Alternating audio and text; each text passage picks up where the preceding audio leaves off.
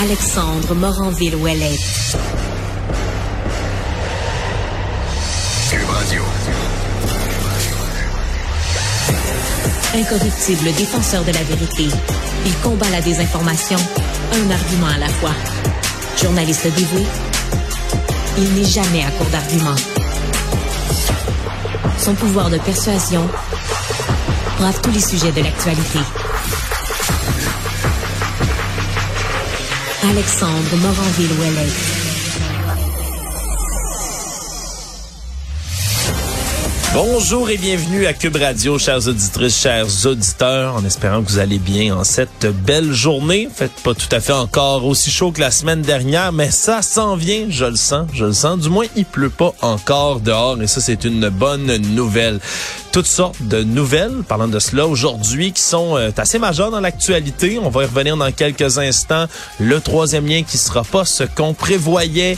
On va interdire les produits de vapotage, entre autres, qui ont une certaine saveur. On va même parler de travailleuses du sexe et d'handicap aujourd'hui. Toutes sortes de beaux sujets qui viendront dans les prochaines heures. Restez des nôtres. Mais surtout, j'avais envie, euh, en entrée d'émission, de parler rapidement d'un dossier qui a vraiment retenu mon attention. C'est sûr que si, euh, comme moi, vous êtes euh, soit fasciné, soit terrifié par l'intelligence artificielle. Vous suivez là probablement tout ce qui se passe sur les réseaux sociaux. Il y a toutes sortes de gens qui font des, disons, des capsules humoristiques où, par exemple, on va entendre les anciens présidents américains, Barack Obama et Donald Trump jouer ensemble à Minecraft, par exemple, ou qui font toutes sortes de choses comme ça. C'est très drôle, hein, parce que avec l'intelligence artificielle, maintenant, on est capable de faire toutes sortes de voix comme ça de conversations là, avec des gens qui, qui, qui en ont pas vraiment eu de ces conversations-là. C'est très rigolo dans certains cas, mais dans d'autres, ça l'est beaucoup moins. Et c'est d'ailleurs ce qui a été rapporté aujourd'hui, euh, une page couverture d'un magazine allemand. C'est pour ça que ça a pris quelques jours à parvenir, qui est paru il y a quatre jours de ça, le 15 avril, dans la, la revue Die Actual. Mon allemand n'est pas parfait, vous le pardonnerez. Mais qui, dans cette revue-là, euh, sur la page couverture, on annonce une entrevue exclusive avec Michael Schumacher. Vous vous souvenez de Michael Schumacher, ce champion du monde, le sept fois champion du monde de Formule 1, qui malheureusement, il y a presque dix ans maintenant, a subi un accident de ski qui a failli le tuer et qui est dans un état, là, on a très peu de détails, on l'a jamais revu en public, mais qui serait somme toute soit dans un état très amoché, soit presque végétatif. Donc, il jamais donné d'entrevue depuis ce temps-là. Et là, ce qu'on se rend compte, c'est que non seulement sur la couverture, on dit, ben, c'est une entrevue exclusive avec lui, mais au final, c'est même pas avec lui qu'on a fait ça, c'est avec l'intelligence artificielle. Le magazine a fait une entrevue avec l'intelligence artificielle qui imite Michael Schumacher et qui ont fait donner des réponses. Inutile de vous dire qu'il y a bien des gens qui ont réagi extrêmement fortement en disant que c'était absolument dégueulasse de faire ça, surtout que la famille de M. Schumacher en question depuis des années veulent vivre dans le secret, mais surtout vivre dans la quiétude, de pas avoir personne qui vient les inquiéter en voulant avoir des nouvelles de Michael Schumacher. Et c'est extrêmement euh, désolant de voir des exemples comme ça qui malheureusement risquent de se répéter. Donc c'est drôle pour l'instant l'intelligence artificielle, mais malheureusement il y a toutes sortes d'applications comme ça qui vont continuer dans les prochaines semaines, les prochains mois et les prochaines années à nous parvenir. Je parle un peu plus tôt du troisième lien. C'est aujourd'hui que annoncé, là, comme ça avait été déjà rapporté un peu plus tôt par les médias hier soir, mais que le troisième lien autoroutier c'est terminé. Il pourrait y avoir une mouture quand même de ce fameux troisième lien, mais ça serait pas pour des voitures, ce serait plutôt uniquement pour du transport en commun. Pour en parler avec nous, Marc-André Viau est directeur des relations gouvernementales chez Équiterre. Bonjour, Monsieur Viau. Bonjour, M. Ranville. Je commence tout de suite en disant qu'Équiterre, vous faisiez partie, vous, de la coalition non au troisième lien. Donc, je déduis qu'aujourd'hui, c'est une bonne nouvelle pour vous?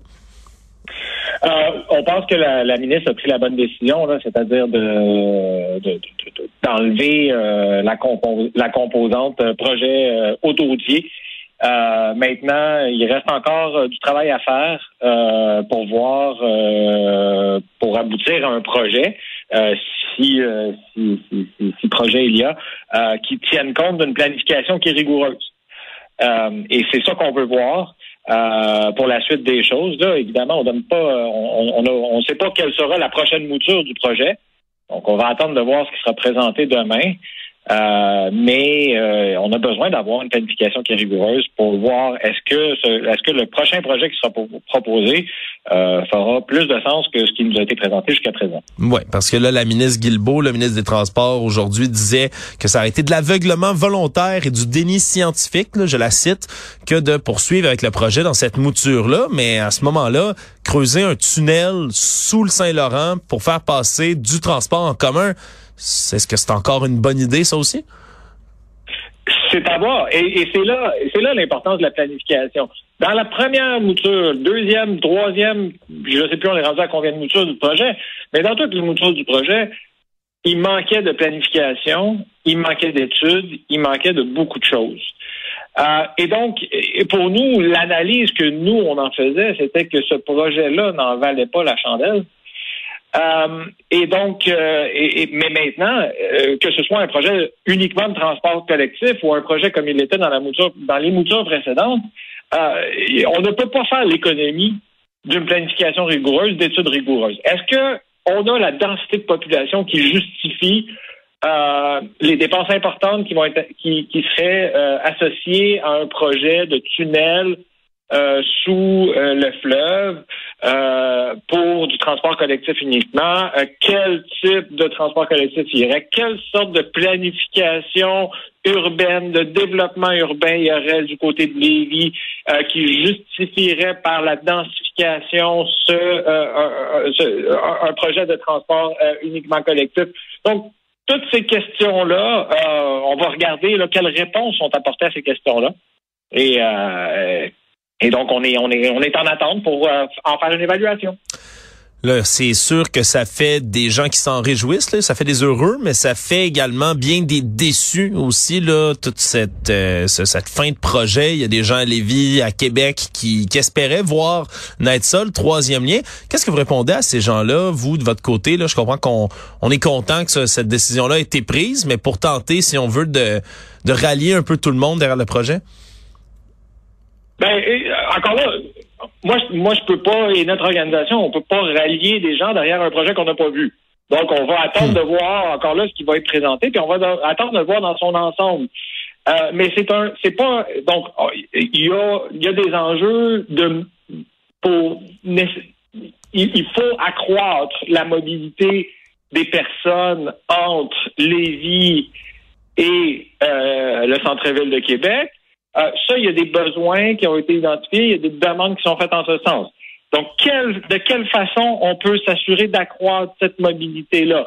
Il y a plusieurs euh, options qui ont été présentées, il y a plusieurs euh, projets qui ont été qui ont été mis de l'avant. maintenant, s'il faut voir l'ensemble de ces projets-là, comment ils répondent le mieux aux besoins de la population. donc, il y a une partie qui appartient au gouvernement de faire la démonstration euh, que le, prochain, le prochain projet qu'il va présenter répondra aux besoins de la population. Évidemment, tout à l'heure, on a eu droit à d'autres réactions politiques. Là. Cet après-midi, les oppositions officielles qui ont réagi là, les unes après les autres à ce volte-face du gouvernement. Mais à l'extérieur de l'Assemblée nationale, il y a Éric Duhem qui fait partie, là, avec le, Parti conservateur du Québec, des déçus dans ce dossier-là, là, qui est en faveur, lui, de ce lien, de ce troisième lien. Lui a repris la même formule que Mme Guilbeault, a dit pourquoi on fait de l'aveuglement volontaire et du déni scientifique? On veut pas en faire pour le troisième lien, mais on en fait sur le tramway. Selon vous, c'est une c'est du pareil au même, ça, projet tramway, projet tunnel au niveau de l'environnement? Absolument pas. Euh, et je ne suis pas certain de comprendre la déception de M. Duhem. M. Duhem, de toute façon, c'est pas le projet qu'il voulait. Il voulait passer par l'île d'Orléans et euh, défigurer l'île d'Orléans. Donc, euh, euh, il devrait pas être déçu parce que c'est de toute façon pas le projet qu'il voulait. Quant au projet de tramway, il est dans une zone, euh, il est, prévu dans une zone qui est dense. Il y a une densité de population qui est suffisante pour justifier ce type de projet-là. donc, on est vraiment dans la comparaison des pommes et des oranges. comparaison classique qui ne se fait pas si on veut être rigoureux. Hmm. Sinon, euh, évidemment, on voit le gouvernement reculer sur ce genre d'enjeu-là. Euh, est-ce que pour vous, c'est rassurant de voir qu'on peut quand même euh, discuter, voire faire plier le gouvernement sur certaines mesures? Puis à quel point vous pensez que le militantisme que vous et vos collègues dans cette histoire-là, ça joue un rôle? on a possiblement eu, euh, eu un impact. J'aurais de la, je pourrais pas dire euh, quel est euh, quel est le niveau euh, d'impact qu'on a eu dans cette décision là. je pense qu'on a possiblement contribué et tant mieux si on a pu contribuer à faire avancer la réflexion. C'est pour ça qu'on intervient dans le débat public. maintenant, est-ce que c'est une question d'avoir fait plier le gouvernement, de l'avoir fait reculer? J'ose croire que c'est plutôt d'avoir contribué à faire avancer la réflexion de façon à ce qu'on réévalue euh, comme il faut les besoins, qu'on réévalue comme il faut le, projet.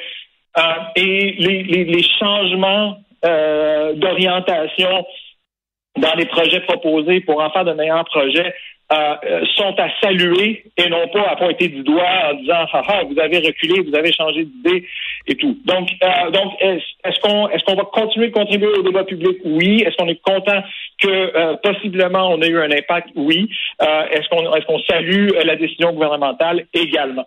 Hmm, ça, c'est certain. Puis pour la suite, là, vous avez dit que vous voulez suivre ça de près. Est-ce qu'il y a déjà d'autres actions, d'autres euh, d'autres ententes qui vont se faire par la suite au niveau du projet, là, justement, de, du côté de votre groupe, mais surtout de la, de la coalition? Là, on comprend que on s'oppose à un projet pendant longtemps. Ça fait des années que ça dure. Et là, par la suite, quand on obtient ce qu'on veut, c'est quoi les prochaines étapes pour une coalition comme la vôtre? Euh, ben, les prochaines étapes, euh, ben, c'est de, voir qu'est-ce qui, qu'est-ce qui va être, qu'est-ce qui va être présenté. Euh, et de voir euh, et de l'analyser de voir si ça répond toujours, euh, si on est toujours dans une dans la même logique dans laquelle on a on a parti cette cette coalition là. c'est une coalition qui était qui visait à s'opposer à un projet autoroutier, mais également à, à, améliorer la mobilité des personnes dans la région. et possiblement que il y a de l'avenir encore pour cette coalition là qui qui qui pourrait changer de nom le cas échéant on verra. mais euh, mais euh, il est encore trop tôt pour s'avancer. Donc nous, euh, on peut pas se prononcer. Encore là, je, je répétais, on peut pas se prononcer sur sur un projet qu'on n'a pas vu. J'insiste sur le fait que la planification va être essentielle et l'étude, la planification, la, la vision de l'aménagement aussi de, ce, de, de, cette région-là va être essentiel pour déterminer quelle est la suite des choses. Et c'est, c'est dommage, euh, même si je, je, je, je, je salue la décision du gouvernement, mais c'est dommage euh, qu'on ait quand même passé deux, trois campagnes électorales à discuter de ça, à faire miroiter des choses aux citoyens, euh, alors qu'il n'y avait pas euh, une, une, justification qui était qui appuyait le développement de ce projet-là. Marc-André Viau, directeur des relations gouvernementales chez Équiterre et donc membre de la coalition Non au troisième lien qui pourrait bientôt devenir Non au lien de transport en commun mal fait. Qui sait? On verra quel genre de quel genre de nom votre organisation prendra par la suite. Merci beaucoup d'avoir été là. Merci à vous. Au revoir.